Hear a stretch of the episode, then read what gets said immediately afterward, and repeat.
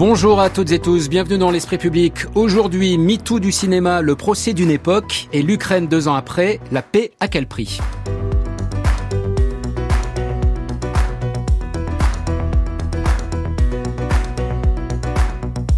Nos débatteurs ce dimanche, Catherine Tricot, bonjour. Bonjour. Directrice de la revue Regard, en une du dernier numéro, Le Monde existe-t-il encore? Brice Couturier, bonjour. Bonjour Hervé Gardette. Collaborateur au magazine Le Point, l'entreprise face aux revendications identitaires, vous l'avez publié l'an dernier, au PUF, Corinne Lepage, bonjour. Bonjour. Avocate, ex-ministre de l'Environnement et eurodéputée, nos batailles pour l'environnement, c'était chez Actes Sud. Et puis Bertrand Badi, bonjour. Bonjour. Professeur en relations internationales pour une approche subjective des relations internationales. Vous l'avez publié l'an dernier chez Odile Jacob. Alors, dans la deuxième partie de l'émission, nous parlerons de l'Ukraine qui vient d'entrer dans sa troisième année de guerre avec la Russie. Un conflit qui aujourd'hui paraît sans issue, mais qui pourtant devra bien en trouver une. Mais à quel prix? Nous en débattrons. Mais tout de suite, direction l'Olympia. Nous sommes sur le devant de la scène, à l'aube d'un jour nouveau. Nous pouvons décider que des hommes accusés de viol ne puissent pas faire la pluie et le beau temps dans le cinéma, ça, ça donne le ton, comme on dit. Depuis quelque temps, la parole se délie. L'image de nos pères idéalisés s'écorche. Le pouvoir semble presque tanguer. Serait-il possible que nous puissions regarder la vérité en face, prendre nos responsabilités, être les acteurs, les actrices d'un univers qui se remet en question? Depuis quelque temps, je parle, je parle, mais je ne vous entends pas. Voilà, c'était vendredi soir à l'Olympia, la grande famille du cinéma réunie à l'occasion de la 49e cérémonie des Césars. Sur scène, Judith Godrèche interpelle tous ceux qui n'ont pas su la protéger de l'emprise et des violences subies lorsqu'elle n'était qu'une toute jeune comédienne. Alors Judith Godrèche a porté plainte pour viol contre les réalisateurs Benoît Jacot et Jacques Doyon, à la justice désormais de faire son œuvre, mais on est sidéré aujourd'hui de réaliser que ce dont elle parle, et dont parle aussi Isilde Lobesco ou Adèle Haenel, se déroulait quasiment sous nos yeux, à visage découvert sans que cela provoque de scandale.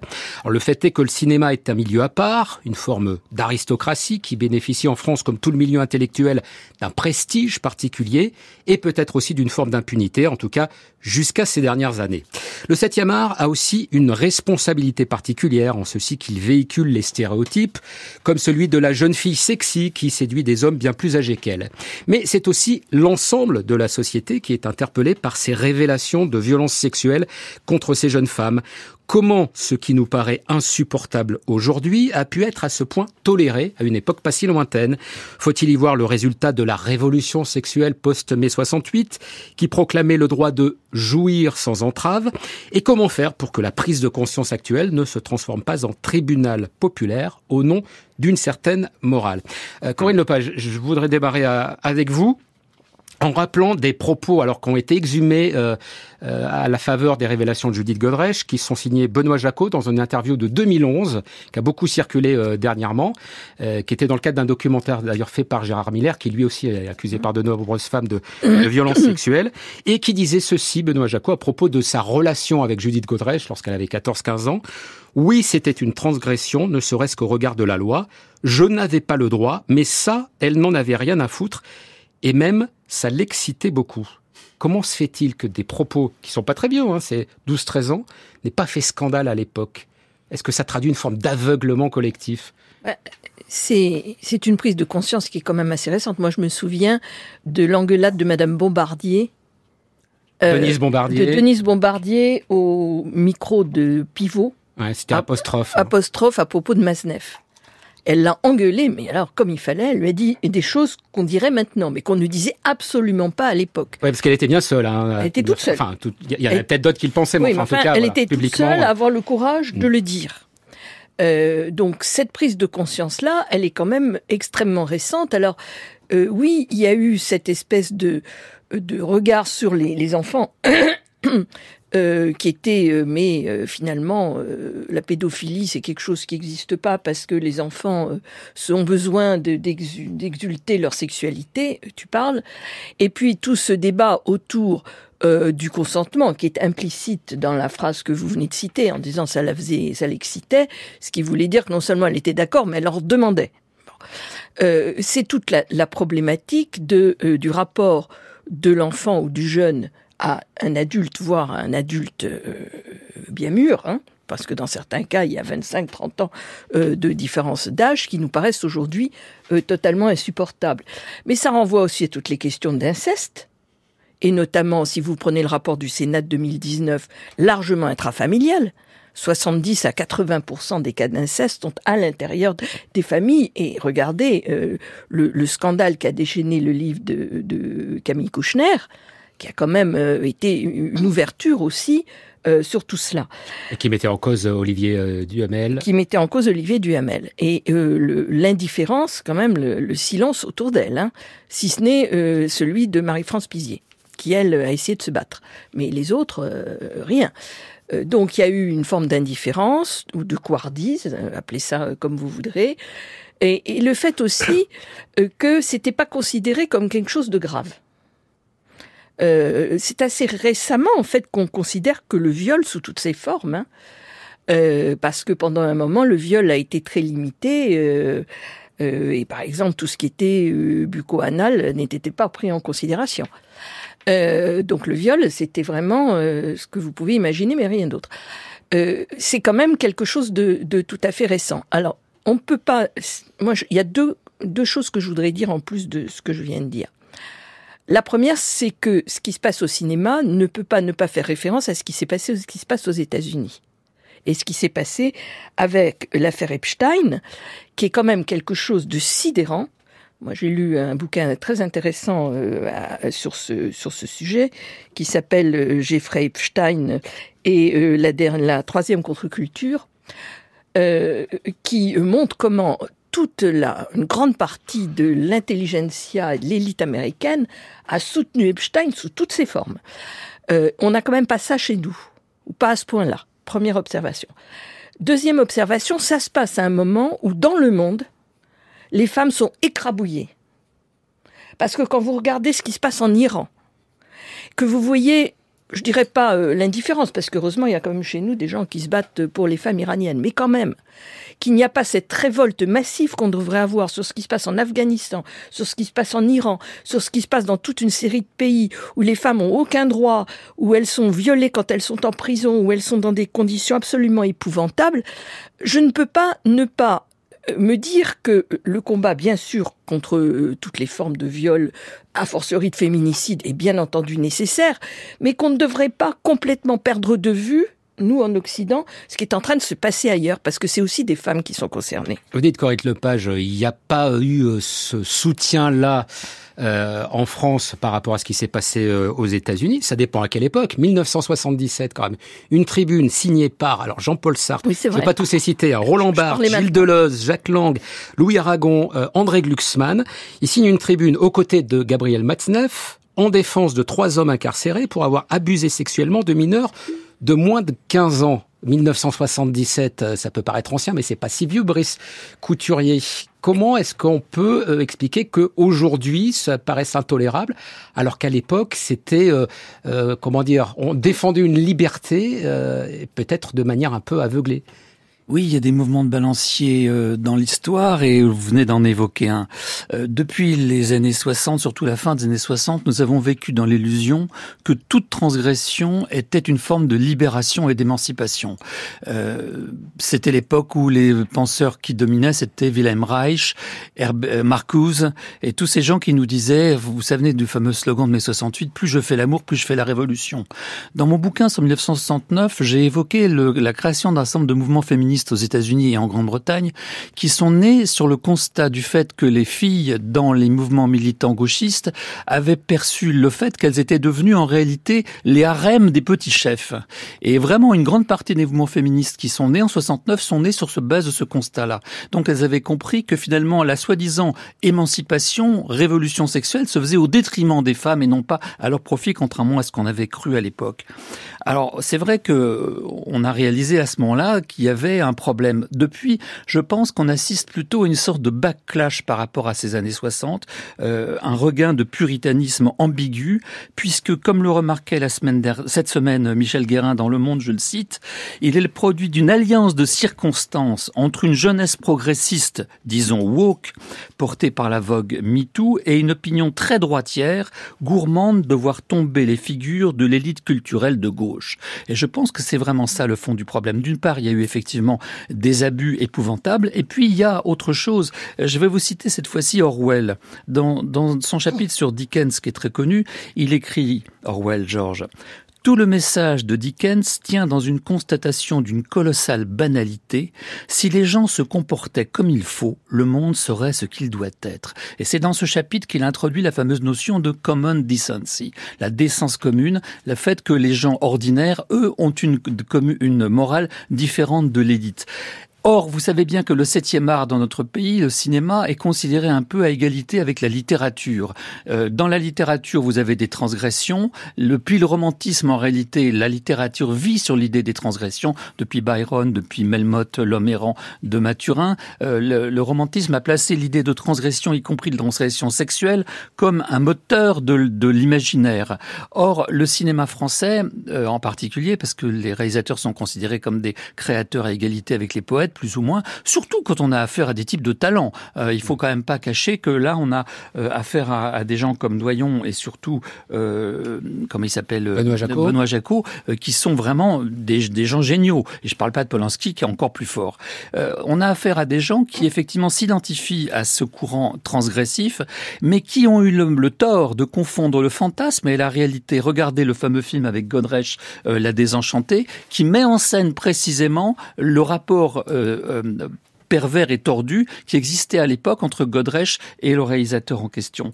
Et là, il y a un problème, si vous voulez. Euh, d'une part, parce que le cinéma, c'est pas l'œuvre d'un homme unique, mais d'une équipe. C'est pour ça que c'est stupide de punir les films de Polanski sous prétexte qu'il a commis ce qu'il a commis quand il avait 30 ans. Même s'il y a quand même une hiérarchie, c'est-à-dire le réalisateur, le metteur en scène, c'est le patron. Hein. D'accord, mais enfin, et, interdire les œuvres sous prétexte que l'homme a été euh, reconnu coupable de, de, de violences sexistes ou d'abus sexuels, je trouve ça stupide. Catherine Tricot.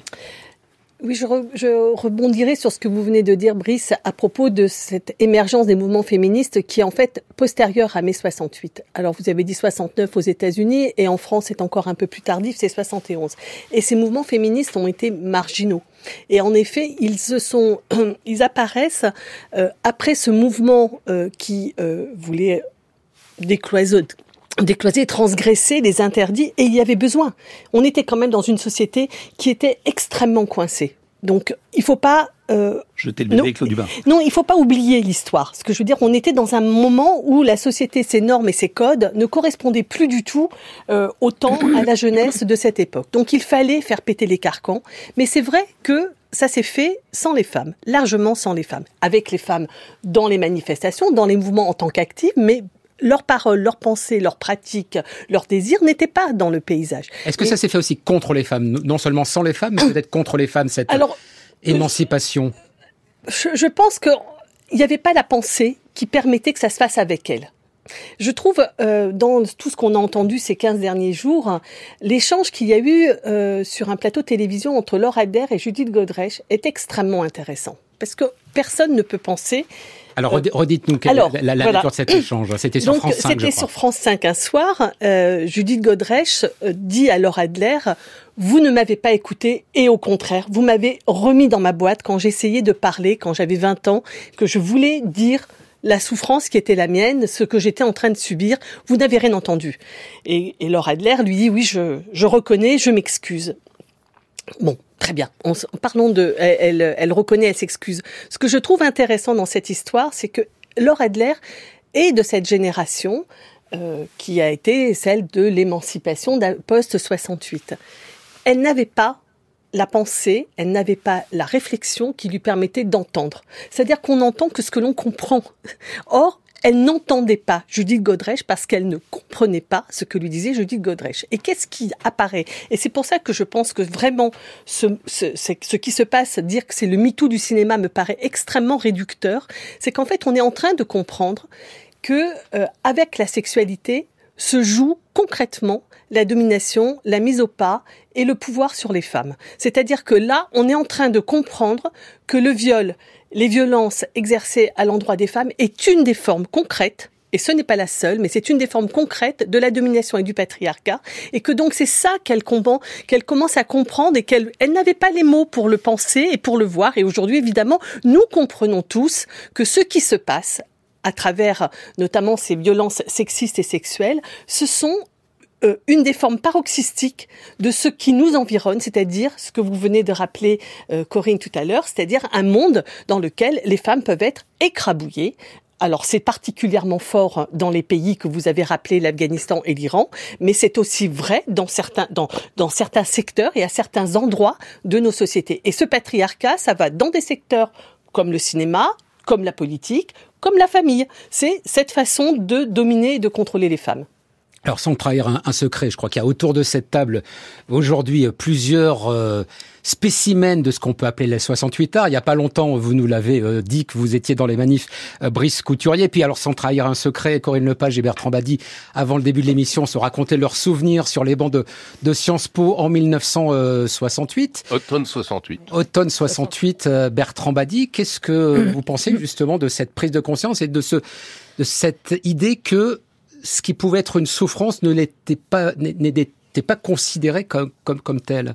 Oui, je m'inscris euh, assez largement dans le prolongement de ce qui a été dit, et notamment de ce que Catherine vient de dire, c'est-à-dire que nous nous sommes là face à quelque chose qui tient à ce que j'appellerais l'émancipation non construite.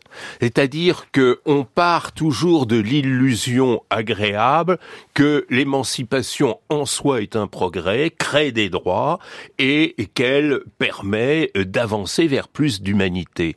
Seulement, il faut faire attention à une chose, et ça, c'est la leçon qu'il convient tirer non seulement de mai 68, mais de tout le XXe siècle et, hélas au-delà, c'est qu'une émancipation sans construction de l'altérité euh, est source d'une nouvelle domination.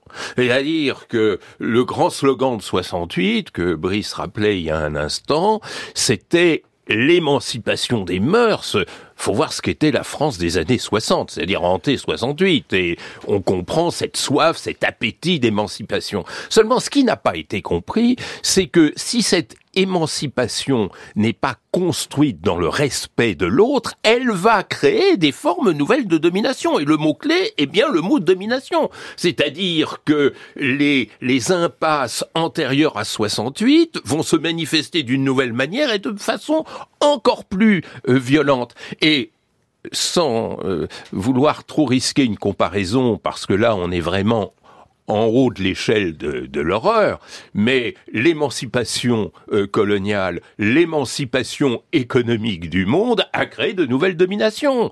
Euh, les dictatures dans les pays récemment décolonisés euh, et cette espèce de cynisme néolibéral qui, au nom de la liberté, se permet d'écraser le plus petit, le plus faible. Si l'émancipation n'est pas achevée dans sa construction, elle débouche directement sur la revanche du puissant et sur l'affirmation d'une domination. C'est en fait le libertarianisme. Le libertarianisme, c'est l'émancipation inachevée. Et dans nos sociétés, sur ce sujet en particulier, mais sur beaucoup d'autres sujets, il faut savoir dépasser ce libertarianisme pour, euh, je dirais, finir le travail de l'émancipation. Et euh, à, l'époque, dans les années 70 et encore même les années 80, il y avait suffisamment d'intellectuels pour être capable de penser justement comme vous le dites aujourd'hui. Eh Pourquoi ben est-ce que ça n'a pas été fait? Eh ben justement, moi par exemple, euh, euh, euh, je ne peux être que frappé que la loi qui criminalise le viol date de 1980. Hein, je parle sous haute contrôle 1980, c'est-à-dire on est déjà 12 ans après et Dieu sait s'il s'est passé beaucoup de choses. Et il y a quelque chose d'encore plus pervers dans tout cela, c'est que l'émancipation vient en quelque sorte déclasser le crime. et c'est ça le paradoxe. Et moi j'ai été très choqué euh, je ne sais pas si je peux le dire à l'antenne, euh, par les propos du président de la République à propos de Gérard Depardieu, euh, lorsque on lui demandait s'il fallait lui retirer la Légion d'honneur, et le président de la République, mais je suis tombé de ma chaise, je me suis fait mal, a répondu euh, mais non, euh, la Légion d'honneur n'est pas là pour sanctionner la morale. Comme si le viol, comme si le harcèlement sexuel, comme si la violence faite aux femmes ne relevait que de la morale, c'est-à-dire de la manière dont il faut bien se tenir à table, dire bonjour à la dame, euh, savoir prendre toutes les précautions d'usage.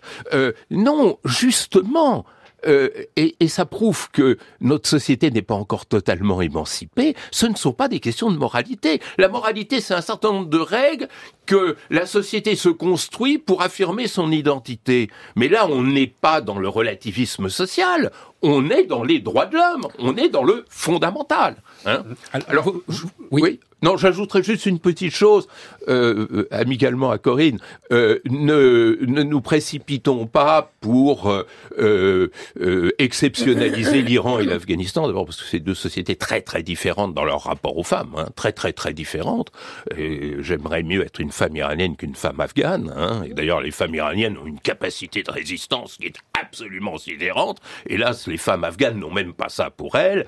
Et je dirais que les violences faites aux femmes, euh, elles retrouvent à égalité euh, avec plus ou moins d'hypocrisie toutes les sociétés du monde. Alors, je, reviens, je, je reviens en France. divers quand même. Corinne ouais. Lepage, euh, Bertrand Badi a évoqué le, le cas de Depardieu. Euh, ce que je trouve assez intéressant dans, dans ce cas, c'est ce qui semble-t-il a le plus choqué, c'est alors ce fameux euh, reportage dans, dans d'enquête sur, sur France 2, et quand il s'en prend aussi à une jeune fille. C'est-à-dire qu'il y a un rapport aujourd'hui à la pédophilie. Alors l'affaire du trou est passée par là et oui. c'est devenu absolument abominable. En revanche, quand ce sont des femmes adultes qui témoignent de violences euh, qu'elles auraient subies de la part, alors que ce soit de Pardieu ou même quelqu'un d'autre, on a tendance peut-être aussi à remettre en doute leurs paroles quand même encore aujourd'hui en disant bah oui elles veulent se faire de la pub sur la notoriété de, de quelqu'un. Est-ce que ça peut aussi vouloir dire qu'il y a peut-être des choses qui semblent inacceptables, mais que tout n'est pas gagné pour autant? Mais euh, Non, parce que vous avez un problème de preuve. Euh, le, le, ce qui est très important dans la libération de la parole des femmes, c'est de les écouter. Parce que jusqu'à des temps très récents, euh, si vous pouviez pas le, euh, comment vous prouvez? Alors si vous faites faire immédiatement un examen gynécologique, euh, que, enfin je vais pas rentrer dans les détails, mais qu'il y a du sperme qu'on peut le réattribuer à quelqu'un et tout ça, tout va bien. Mais des choses, des, viols qui se sont passés il y a plusieurs années, comment voulez-vous le prouver? C'est extrêmement difficile. Donc, euh, par définition, et pendant très longtemps, sur un plan judiciaire, la parole des femmes n'a pas été traitée. Dans l'excellent livre de mon ami euh, Vincent Nouzy, qui vient de sortir sur la, la police, il explique comment pendant des années, les paroles des femmes ont été euh, écoutées dans les commissariats. Enfin, c'est quand même quelque chose d'absolument de, abominable. Donc, a priori, c'était pas vrai. En même temps, quand on est une personnalité pas. publique, Corinne Lepage, on a le droit aussi de bénéficier de... La présomption d'innocence. La présomption d'innocence. J'entends bien. C'est compliqué quand même, justement. J'entends bien. J'entends bien. Il y a un équilibre qui est difficile à trouver, je, je le sais. C'est vrai qu'il peut y avoir cette, euh, cette tentation-là de se faire euh, de la notoriété euh, sur le dos de quelqu'un qui, lui, est extrêmement, est extrêmement connu. Je je, je l'entends, je le comprends, euh, mais euh, le problème est assez général. C'est-à-dire que bien au-delà de ça, une personnalité publique est accusée par quelqu'un d'avoir fait quelque chose, immédiatement, euh, immédiatement, vous avez euh, un système médiatique qui se met en place et qui part. Je vais juste rajouter, Bertrand qui a levé la main, un mot à ce qu'a dit Catherine tout à l'heure. Moi, j'étais au MLF en 69-70. On se posait pas ces questions-là. Ce qu'on voulait, c'était la liberté sur nos corps. C'est-à-dire la contraception et le droit à l'avortement. C'était ça qui nous mobilisait. Parce que là, effectivement, on était dans un état d'infériorité considérable. Mais la question du rapport à l'homme et de son, pouvoir sur nous, pour nous, à cette époque-là, mais euh, d'autres femmes pourraient témoigner de choses différentes, hein. mais enfin, dans mon, souvenir, c'était vraiment la liberté de disposer de nos corps. Alors ensuite, euh, c'est beaucoup plus tard qu'on s'est posé les questions, même si la question du patriarcat, elle se posait déjà à cette époque-là. Mais on ne la mettait pas en perspective, je pense, avec euh, euh, cette préoccupation qui était première. Est-ce qu'on a gagné en lucidité aujourd'hui par rapport à ces choses, enfin à ces actes-là, Brice Couturier? Oui, je dirais que ça me semble le, fait, effectivement. Euh, si vous voulez, le, fait qu'il y avait des milieux qui échappaient, qu'il y avait une forme d'impunité. Là où je suis pas du tout d'accord avec Bertrand Badi, c'est quand il dit qu'il s'agit d'émancipation. Pour moi, il s'agissait pas d'émancipation, il s'agissait d'une transgression, enfin d'une idéologie de la transgression qui était censée déboucher forcément sur des formes d'émancipation. Et d'ailleurs, ça pourrait être aussi le cas de la lutte anticoloniale, d'ailleurs, entre parenthèses. Donc, euh, le problème, c'est plutôt d'avoir identifié toute forme de transgression par rapport à la morale ordinaire ordinaire, la common decency, encore une fois, comme une forme d'émancipation. En réalité, c'est pas le cas. Beaucoup de formes de transgression sont en réalité des formes de domination, effectivement. Après tout, il n'y a pas plus transgressif que Sade. Euh, le moins qu'on puisse dire, c'est que c'est pas un progrès pour l'émancipation. Mais souvenez-vous qu'il y a eu une époque euh, où toute l'avant-garde littéraire, euh, Solaire, etc., nous prônait Sade comme une espèce de modèle extraordinaire, une espèce d'idéal que l'avant-garde était autorisée à et que les larges masses étaient invitées à suivre. je pense qu'on en est largement revenu. Il y avait d'ailleurs un texte de Qui ne veut pas dire qu'on peut pas plus lire Sade aujourd'hui.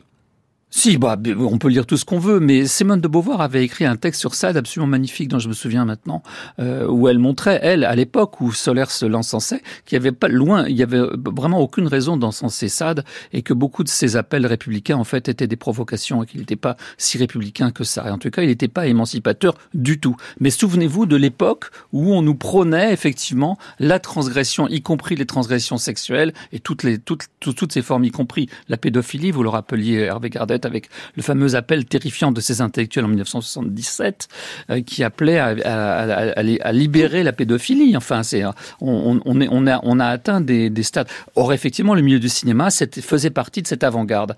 Le problème, c'est qu'aujourd'hui, euh, encore une fois, je vais y revenir, mais le backlash est inquiétant parce qu'il provoque l'interdiction des œuvres, la cancel culture. Pour moi, ça, c'est inadmissible. On doit juger les gens, pas les œuvres. Surtout le cinéma, qui est une œuvre collective, encore une fois. Bertrand Badi Oui, trois petites choses. Euh, il y aura un long débat sur émancipation, transgression. Il y a une différence fondamentale. C'est que l'émancipation, c'est l'affirmation d'un droit. La transgression, c'est le contournement d'un droit. Donc, il y, a, il y a un océan de différence. Et moi, si je me remets dans l'ambiance de 68, il s'agissait bien de créer de nouveaux droits. Il s'agissait bien de rompre avec une séquence qui, effectivement, était totalement essoufflée. Ça, c'est la première chose.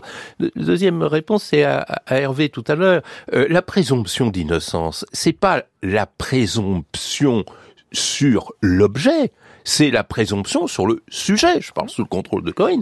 C'est-à-dire, euh, il y a une présomption d'innocence tant qu'on n'a pas vérifié et jugé que euh, l'auteur d'un crime est bel et bien l'auteur conscient de ce crime, mais le crime, il est déjà établi. Euh, le harcèlement sexuel, c'est le harcèlement sexuel. Le viol, c'est le viol. Et on ne peut pas, euh, tant que la chose n'est pas jugée, nier euh, cet aspect criminel. Il, y a un troisième point juste que je voulais ajouter modestement à la discussion, c'est que nous sommes piégés dans nos sociétés occidentales par quelque chose dont il faudrait euh, débattre un jour et qui est voisin du nom de notre chère émission, qui est la distinction entre espace privé et espace public. C'est-à-dire que nos, nos États-nations se sont construits sur l'affirmation qu'il y a l'intérieur et l'extérieur. Et sur l'idée que dans l'espace privé, on peut faire à peu près ce qu'on veut.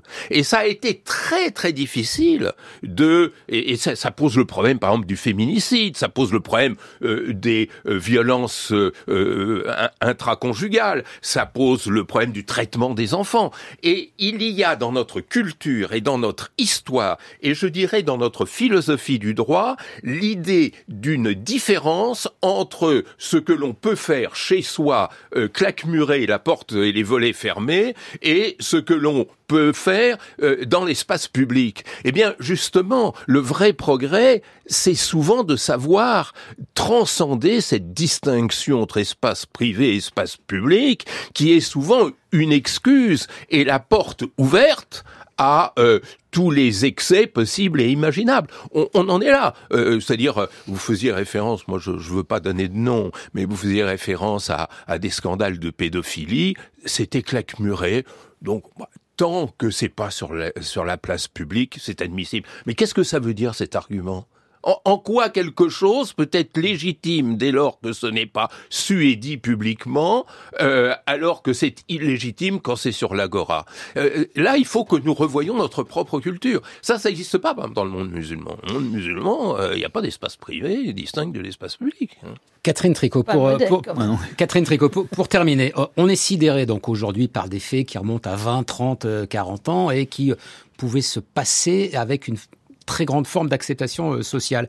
Est-ce qu'il y a le risque que dans 20, 30 ans, on se dise ce qui se passait dans les années 2020, notamment dans les sociétés françaises, comment est-ce qu'on a pu accepter ça? C'est-à-dire que plutôt que de regarder vers le passé, est-ce qu'il faudrait pas aussi regarder vers le présent en se disant il y a peut-être des choses auxquelles il faudrait aussi euh, songer euh, de manière un peu plus euh, sérieuse, disons, et forte? Moi, je pense que nos sociétés sont en train d'avoir les outils pour comprendre ce qu'elles voient. Euh, alors tout à, là, vous venez à l'instant, Bertrand, de parler de, de l'espace privé et de l'espace public, c'est-à-dire le fait que aujourd'hui, hier, on appelait crime passionnel ce qu'on appelle féminicide. Ce changement de terme montre le changement de conception. C'est-à-dire qu'on, et je disais tout à l'heure qu'on comprend que le patriarcat s'exprime dans une domination sexuelle et dans la violence, notamment euh, les violences sexistes, sexuelles, euh, jusqu'au viol ce qui est en train de, je pense, de, ce que nous commençons à comprendre, c'est la profondeur euh, intime et euh, logée dans, chacun de nous, parce que les femmes ne sont pas en dehors de cette question, hein, euh, de ce monde qui a été construit, dominé, pensé, comme vous venez de le rappeler Bertrand, sans les autres, sans l'autre, c'est-à-dire sans les femmes. Et je crois qu'en effet, si on veut bien se pencher sur le sujet, on voit des choses aujourd'hui que nous ne devrions pas accepter. Je pense à ce qui s'est passé avec Madame Borne, la première ministre, et le comportement du président. D'une façon générale, le masculinisme qui s'exprime dans l'exercice du pouvoir actuel, c'est-à-dire le fait que ce sont entre hommes et que ce sont avec des femmes qui sont mises à l'écart, marginalisées, voire humiliées publiquement, comme il ne s'est jamais permis, enfin je n'ai jamais vu ça moi, qu'on traite comme Emmanuel Vous Macron. comment Michel Rocard a été licencié non, par attendez, François non, non, non, Mitterrand non, je parle pas simplement du licenciement, je parle par exemple de la façon dont il a fait savoir son désaccord sur la question du Rassemblement national. C'était une humiliation. C'est-à-dire qu'il a humilié politiquement Elisabeth Borne dans son dans son, son la façon dont il a dont elle a été congédiée et même dans la manière dont il l'a traitée en l'abaissant comme femme politique. Et ce que nous voyons aujourd'hui à d'autres endroits, je vais prendre un exemple que je connais assez bien. Aujourd'hui, tout le monde sait qu'à la France insoumise, par exemple, se pose la question du leadership. François Ruffin est en train de contester le leadership de Jean-Luc Mélenchon. Mais à qui Jean-Luc Mélenchon s'en prend-il? Aux femmes. Il s'en prend à Clémentine Autain d'une manière extrêmement violente. Il l'insulte publiquement sur les chaînes de télévision. Un monsieur qui a fait 22% des voix à l'élection présidentielle peut dire de Clémentine Autain qu'elle n'a rien dans le cerveau. Il congédie euh, Raquel Garrido à égalité avec euh, Adrien Caténas, c'est-à-dire qu'on protège Adrien Caténas et qu'on et qu'on menace et qu'on euh, fait taire les femmes qui euh, ont un peu de caractère à la France insoumise. Je dis que ça, c'est quelque chose que nous voyons tous, que nous savons tous, mais que nous nous n'analysons pas le caractère systémique, c'est-à-dire un parti qui est fondé, comme d'autres, il n'est pas le seul, mais nous le voyons très clairement, je l'ai dit à propos de la pratique du pouvoir d'Emmanuel Macron, et je le dis à propos de ce qui se passe à la France insoumise. France Culture, l'esprit public, Hervé Gardette. Збройні сили України ведуть дійсно тяжкі бої.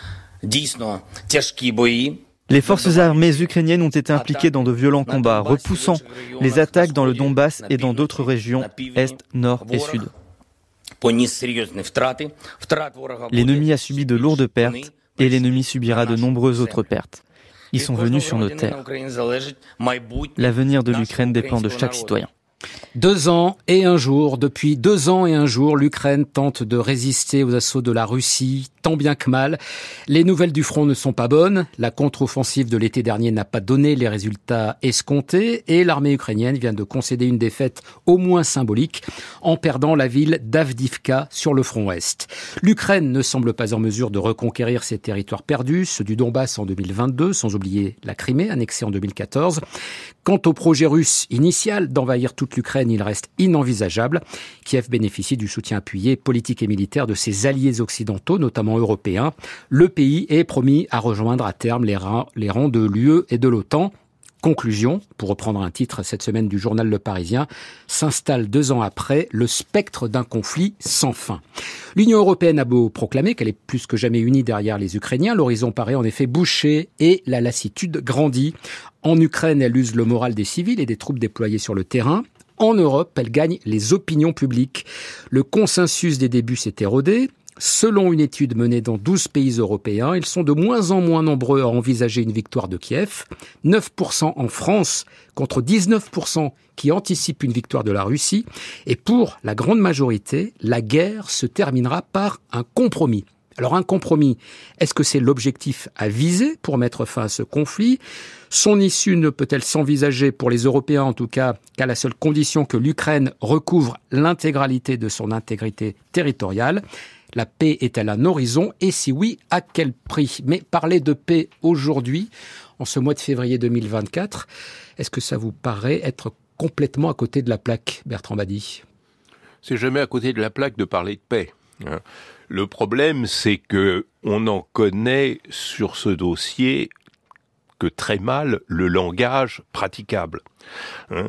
Alors, élément aggravant, ça fait bien sûr euh, deux ans que les hostilités ont été déclenchées et que Poutine a annoncé qu'il voulait dénazifier l'Ukraine, mais ça fait dix ans que cette guerre dure, c'est-à-dire depuis euh, les événements de Maïdan, euh, la l'annexion illégale de la Crimée et tout ce qui s'est produit dans le Donbass. Alors, le, le problème, c'est que c'est une équation à quatre inconnus. Euh, très brièvement.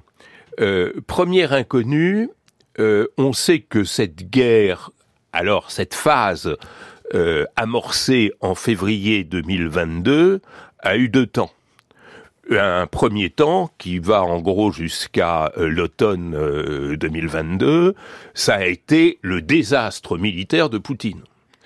le deuxième temps, c'est une guerre figée sur des positions qui pratiquement ne bougent pas.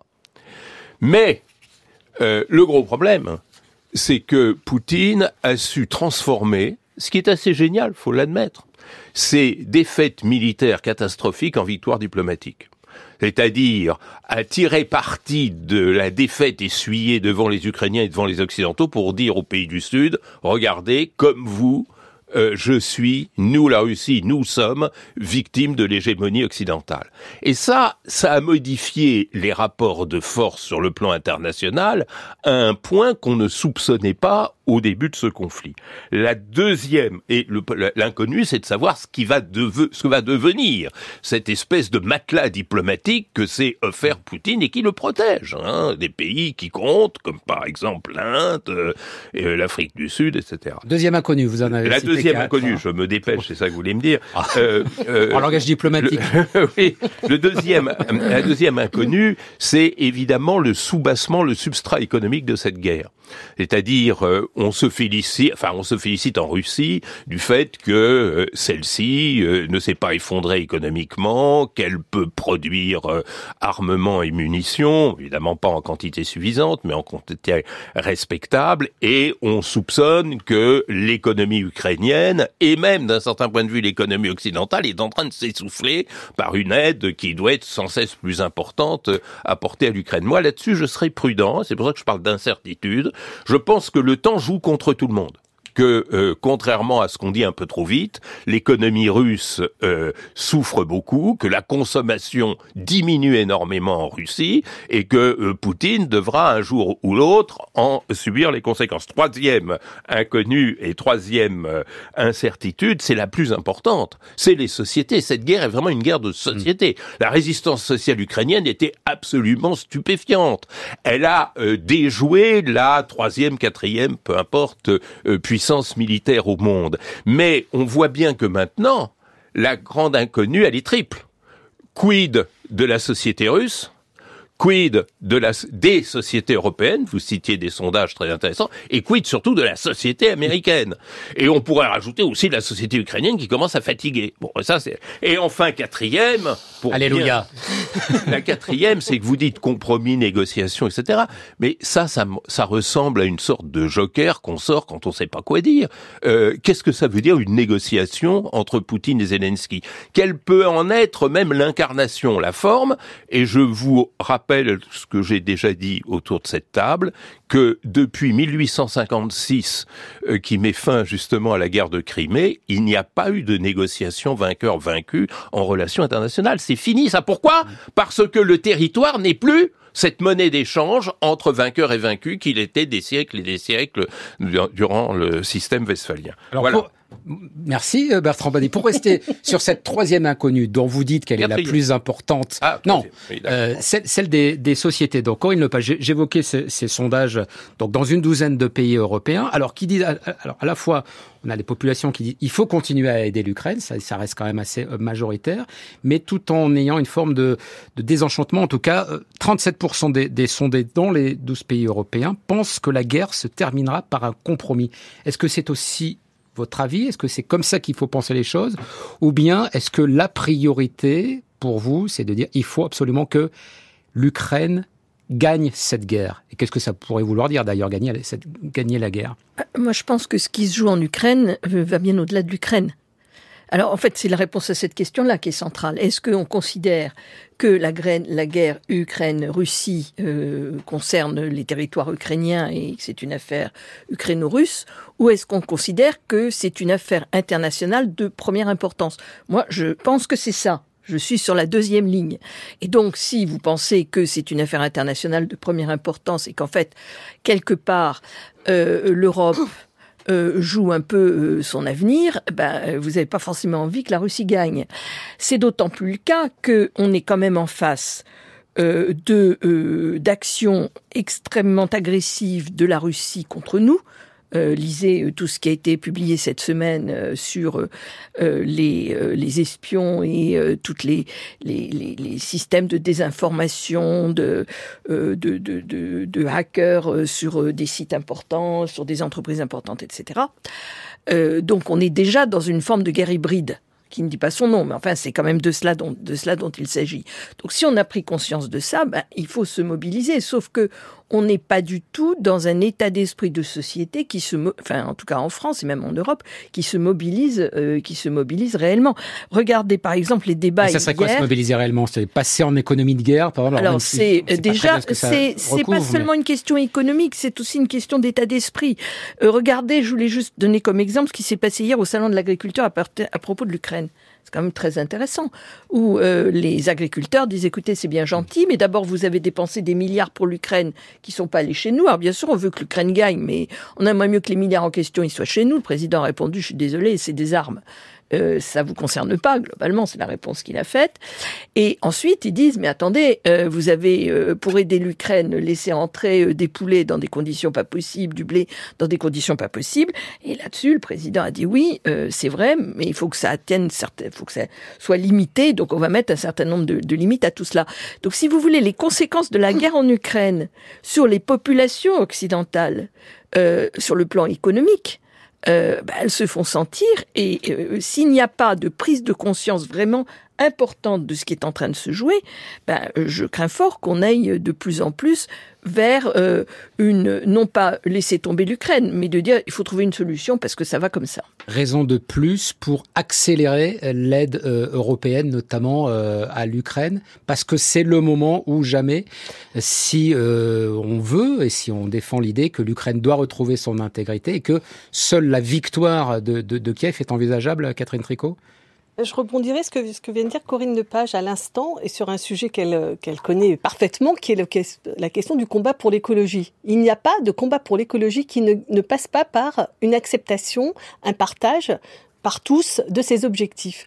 C'est-à-dire, pourquoi je dis ça? C'est-à-dire qu'en fait, les questions qu'ont posées les agriculteurs euh, ne peuvent pas être éludées on ne peut pas ne pas se rendre compte que c'est une, c'est-à-dire que euh, tout à l'heure vous parliez Bertrand de euh, la nécessité d'avoir l'altérité dans notre dans notre réflexion.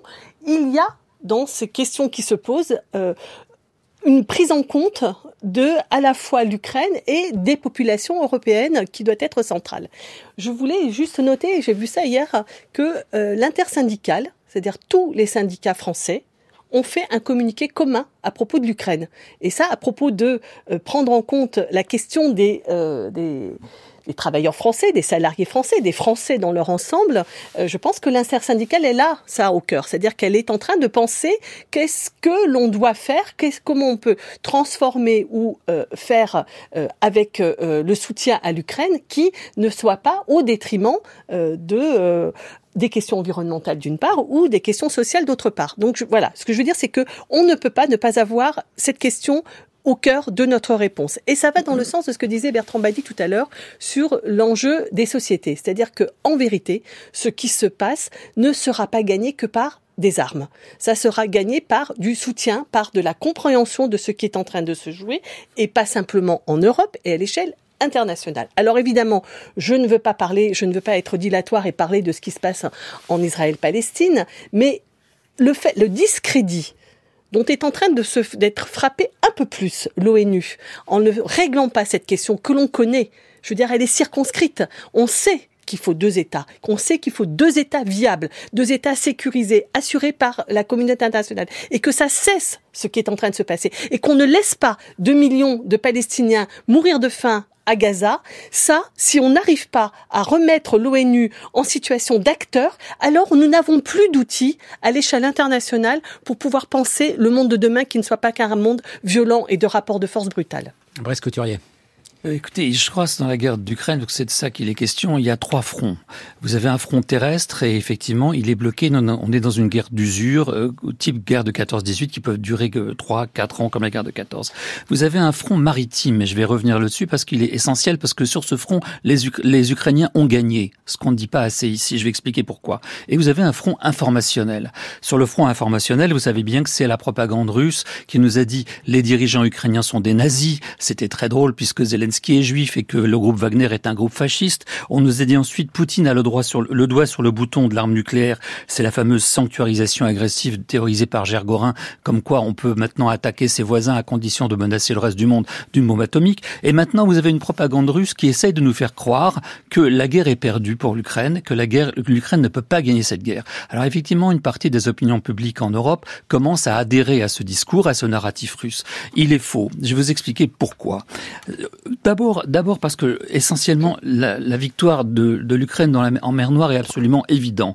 L'Ukraine est arrivée à détruire environ 20% de la flotte russe en mer Noire, jusqu'au quartier général russe qui a dû changer de, de localisation. Aujourd'hui, Sébastopol a été abandonné par la flotte russe. La meilleure preuve, c'est que les Ukrainiens sont dorénavant capables d'exporter à nouveau leurs céréales par la, la voie maritime et que ça explique le redressement de l'économie ukrainienne, ce qui est rarement mentionné. 5 de croissance cette année en Ukraine. Ensuite, l'idée que la Russie dispose de ressources inépuisables est une idée fausse.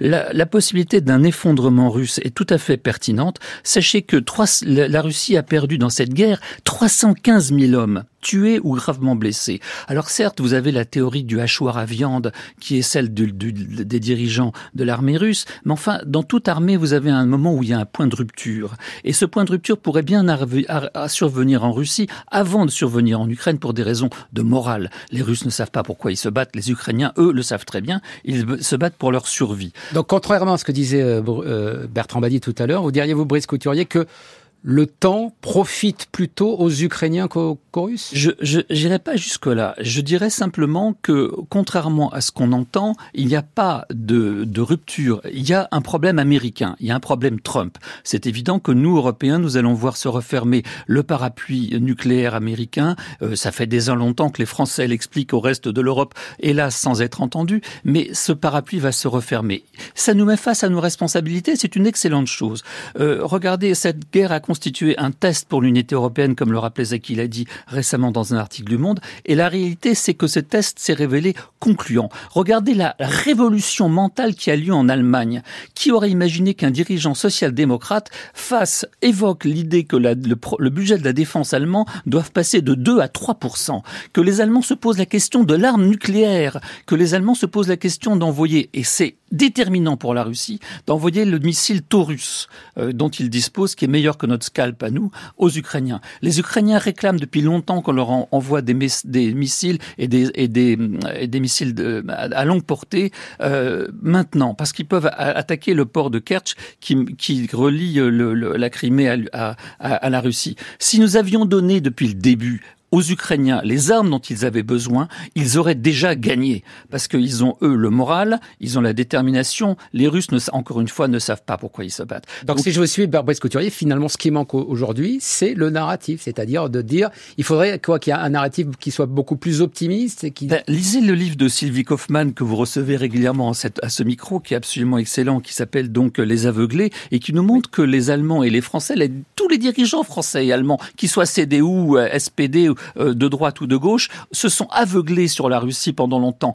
Enfin, Macron lui-même a cru longtemps qu'il pouvait servir de médiateur, qu'il pouvait jouer un jour les médiateurs et qu'il fallait donc que la, la, transition française soit réservée. Il a compris maintenant.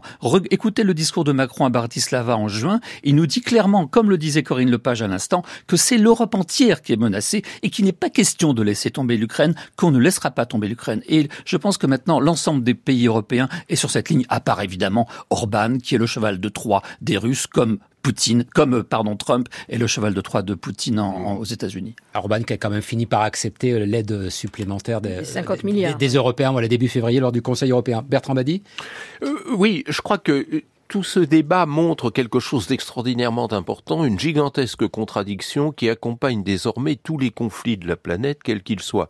Et là, en ce moment, euh, le conflit euh, russo-ukrainien, et euh, Catherine avait raison de le dire, le conflit israélo-palestinien, sont l'otage d'un phénomène qui est que bah, il y a une mondialisation et qu'il n'y a plus de guerre mondiale, mais il n'y a que des guerres mondialisées. Ça, c'est un, un premier élément. Mais la contradiction, c'est que ces guerres mondialisées, elles sont gérées par presque tout le monde à sa manière, par euh, deux diplomaties qui vont exactement en sens contraire, la diplomatie de l'indifférence. Regardez la proverbiale indifférence de la diplomatie occidentale face à la question palestinienne pendant 20 ans.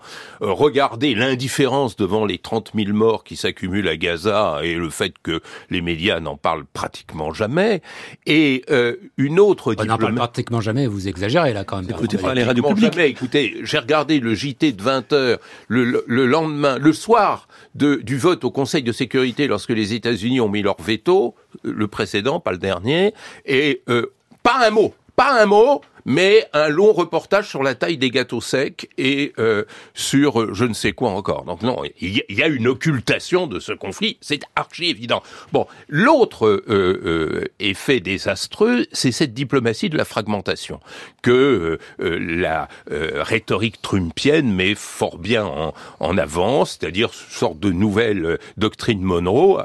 Monroe 1823, à l'époque, il n'y avait pas de mondialisation, chacun chez soi, on va pas s'embêter à se mêler euh, des affaires des autres. Et tout ça est nourri par le courant qui est dominant et dans l'opinion publique et sur le marché électoral, qui est le néo-nationalisme. Le néo-nationalisme, qui est cette négation même de la mondialisation des grands enjeux internationaux, fait que nous n'avons pas, nous n'avons pas de solution. La négociation par compromis territorial, ça c'est de la bande dessinée, c'est des phrases toutes faites, ça n'existe pas. Je vois mal Monsieur Zelensky signant un papier en disant bon bah je vous laisse le Donbass, euh, la Crimée, et puis on va peut-être faire une rectification du côté de Zaporizhzhia, et puis voilà. C'est plus comme ça que ça, ça c'est fini ce monde-là. On est dans un monde d'interdépendance extrêmement active, et cette interdépendance, nous ne savons pas la gérer. Tant que nous ne saurons pas la gérer, tous les conflits viendront à euh, s'éterniser. Regardez ce qui oui, parce que Bertrand va dire, vous dites donc, il n'y a pas de compromis possible. Il n'y a pas de victoire. compromis territorial. Pas de compromis territorial. Il n'y a pas de victoire militaire possible. Il n'y a rien de possible alors. Si, il y a encore deux options. Euh, soit euh, la pérennité de cette guerre de tranchées, de cette guerre de position, c'est une première possibilité. Il y a l'autre solution, que moi je crois être le début de la nouvelle histoire de la paix, c'est une grande conférence internationale sur la sécurité. Et dans une conférence sur la sécurité, personne ne perd parce que on redéfinit ensemble la sécurité, donc il n'y aura pas de vainqueur, il n'y aura pas de vaincu, il n'y aura pas de compromis territorial. Il y a pensé, on n'a jamais pensé la sécurité dans le monde depuis Helsinki 1975. Évidemment, j'étais déjà né à l'époque, mais j'étais tout jeune, là-bas. Donc ça fait 50 ans pratiquement que on ne veut même pas parler de ça. Et au Conseil de sécurité, il est interdit de débattre des questions de sécurité. Et quand on parle de sécurité climatique au Conseil de sécurité, Monsieur euh, Nebenzia, le délégué russe, dit oh ça c'est contre-productif, euh, faut surtout pas s'en occuper. C'est incroyable, c'est incroyable. Bah tiens, imaginons que euh, advienne cette grande conférence internationale sur la sécurité, Corinne Lepage, est-ce qu'on invite euh, Vladimir Poutine? Bah, évidemment. Bah oui, Euh, je ne vois pas qu'on puisse faire autrement. Non, parce Si que aujourd'hui, conférence- l'idée, c'est quand même de dire on ne négocie pas avec Poutine. Oui, mais euh, si on déplace un peu le sujet, parce que c'est ce que propose en fait Bertrand, c'est de déplacer un peu le sujet. Je vois mal que tous les intervenants n'y soient pas. Euh, on pourrait même se poser la question de la Corée du Nord, hein, vous voyez. Bon, Euh, je, pe- je pense moi personnellement qu'on est en, face d'une telle aggravation du dérèglement climatique euh, que les conséquences vont en être si fortes et dans des délais euh, qui sont d'ici 2030, je pense, quelque chose comme ça, qu'il va bien falloir euh, que la communauté internationale se remette autour de la table sur ces sujets-là. Et peut-être qu'à partir de ce sujet-là, on pourra tirer des choses euh, sur les conflits euh, locaux. C'est le Vous allez seul dire quoi alors aux Ukrainiens, aux Russes Arrêtez de faire la guerre Non, parce qu'il y a une- un autre pas- danger bien pire non, qui nous on menace. dit, on ne parle pas pour la seconde de l'Ukraine, de l'Ukraine et de la Russie. On est en face d'un effet catastrophe euh, qu'il faut, euh, pour lequel il faut que nous arrivions à trouver des solutions. Vous allez me dire, ce serait l'objet des COP. Oui, sauf que les COP, on voit que c'est pas directement le sujet qu'elles qu'elles traitent. Donc, de traiter la question climatique par la voie de la sécurité. Et c'est pas un hasard si en France, j'arrête, euh, le ministère de la Défense nationale euh, s'empare de ce sujet. Parce que c'est un sujet de sécurité nationale, la question climatique. Risque Turier Alors précisément, euh, cette guerre déclenchée par la Russie de Poutine contre l'Ukraine est un désastre écologique dont personne ne parle jamais, ce qui m'étonne vraiment, parce que euh, c'est bien gentil de nous dire que c'est c'est mal de rouler en voiture à Paris, mais euh, brûler des villes entières avec des, des, des instruments monstrueux qui provoquent des pollutions dingues, c'est bien pire. Euh, je voudrais juste dire une chose, je comprends pourquoi les Ukrainiens refusent toute négociation avec Poutine quand ils sont en position défavorable, c'est que la Russie occupe 18% de leur territoire et que les dirigeants ukrainiens ont l'expérience d'un dirigeant, Poutine, qui ne respecte jamais les accords qu'il signe. Donc pourquoi signerait-il aujourd'hui quelque chose dont il sait très bien que ça permettrait de geler le fond pour permettre à la Russie de reconstituer ses forces et de relancer une nouvelle offensive? Comme le disait Bertrand Badi, la, la guerre n'a pas commencé il y a deux ans, mais il y a dix ans, en 2014. Par ailleurs, je vois mal Poutine à participer à une conférence internationale, quelle qu'elle soit, parce qu'il a commis des crimes de guerre et des crimes contre l'humanité, en particulier l'enlèvement de milliers d'enfants ukrainiens, qui constitue un crime contre l'humanité et pour lequel les dirigeants russes doivent être traduits prochainement devant la Cour pénale internationale. On peut pas faire comme si de rien ne s'était passé. C'est comme avec l'Allemagne nazie. Il faut que les dirigeants qui ont commis ces crimes soient punis. Sinon, c'est un précédent qui sera invoqué par d'autres pays pour commettre d'autres atrocités. Les atrocités doivent être punies. On est dans un régime de droit international. Celui-ci doit s'appliquer. Catherine Tricot. Oui, pour y arriver, il faut quand même qu'on arrive à isoler euh, la Russie sur le plan international, sur la scène internationale. Or, euh, Bertrand Badi le disait tout à l'heure, ce n'est pas tout à fait ce que l'on constate, ce n'est pas tout à fait ce qui se produit. C'est pour ça que j'insistais sur cette affaire euh, tout à l'heure de Israël-Palestine, donc pas seulement parce qu'elle me tient à cœur, mais aussi parce que je pense qu'elle est emblématique de ce sentiment, notamment exprimé de façon désastreuse par Lula. J'ai trouvé ça affreux ce qu'il a, ce qu'il a dit, mais ce sentiment qui a 야, deux poids, deux mesures. euh, voilà, ce, qui, ce qui se passe à Gaza à la, à la à Shoah, à la Shoah. absolument. Le président Euh, brésilien. Mais alors qu'il est un acteur très intéressant a priori sur la scène internationale, au sens où il peut faire le Brésil peut faire le pont entre tout un tas de pays, de continents, et euh, il a une approche euh, qui, il est un homme respecté, euh, ne serait-ce que parce qu'il a empêché euh, maintenant. la, la réélection de, de Jair Bolsonaro. Euh, ce que je voulais, ce que je veux dire par là, c'est que la, la question d'avoir un espace international qui nous soit commun et donc qui soit aussi refondé, euh, parce que pour les objectifs que vous venez de rappeler, Corinne Lepage, euh, écologiques, mais aussi pour ce que rappelle Bertrand Badi sans arrêt, c'est-à-dire le poids des sociétés, il faut que l'ONU probablement évolue pour reconstruire un espace international qui nous permette d'aborder les enjeux de guerre, de paix et de changement climatique avec tous. Et ben on va rester sur cette perspective-là. Merci à tous les quatre d'avoir euh, participé à l'Esprit Public. Corinne Lepage, Catherine Tricot, Bertrand Badi et Brice Couturier. Une émission préparée comme chaque semaine par Anne-Claire Bazin, réalisée par Luc Jean Reynaud. À la prise de son, aujourd'hui, il y avait Alexandre Dang.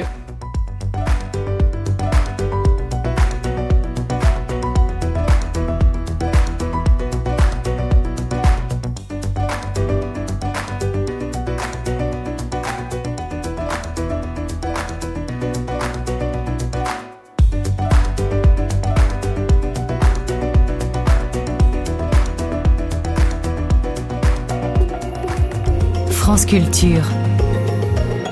L'esprit d'ouverture. Demain, dans les Midis de Culture, Géraldine Mousna-Savoie. Quels essais lire cette semaine? Deux critiques vous répondent. Et en deuxième partie, la rencontre avec la papesse de la bande dessinée, Grand Prix au Festival d'Angoulême pour l'ensemble de son œuvre, elle a renouvelé les classiques de la littérature en cases et en bulles, créant ce qu'elle appelle le roman dessiné. Posy Simmons est avec nous. Les Midis de Culture, du lundi au vendredi à 12h sur France Culture, franceculture.fr et l'appli Radio France. France Culture présente Fajar ou l'Odyssée de l'homme qui rêvait d'être poète à la MC 93 à Bobigny, écrit et mis en scène par Adama Diop. Malal vit entre rêve et réalité, écrit des vers et s'éprend d'une figure fantasmagorique nommée Marianne. Fuyant ses tragédies personnelles, il quitte son pays et rejoint l'Europe. Un conte qui entrelace séquences filmées et performances théâtrales, porté par un comédien d'exception et trois musiciens. Fajar ou l'Odyssée de l'homme qui rêvait d'être poète, du 28 février au 9 mars à la MC 93, un partenariat France Culture. France Culture, il est pile midi, c'est l'heure de retrouver les bonnes choses avec Caroline Brouet. Bonjour Caroline. Bonjour Hervé. Je ne vous vois pas en studio, êtes-vous caché Eh oui, je, je suis partie de la maison de la radio, je vous ai fait faux bon, nous sommes en direct du salon de l'agriculture. Figurez-vous pour les bonnes choses aujourd'hui. Bon dimanche à vous Hervé. Bon dimanche.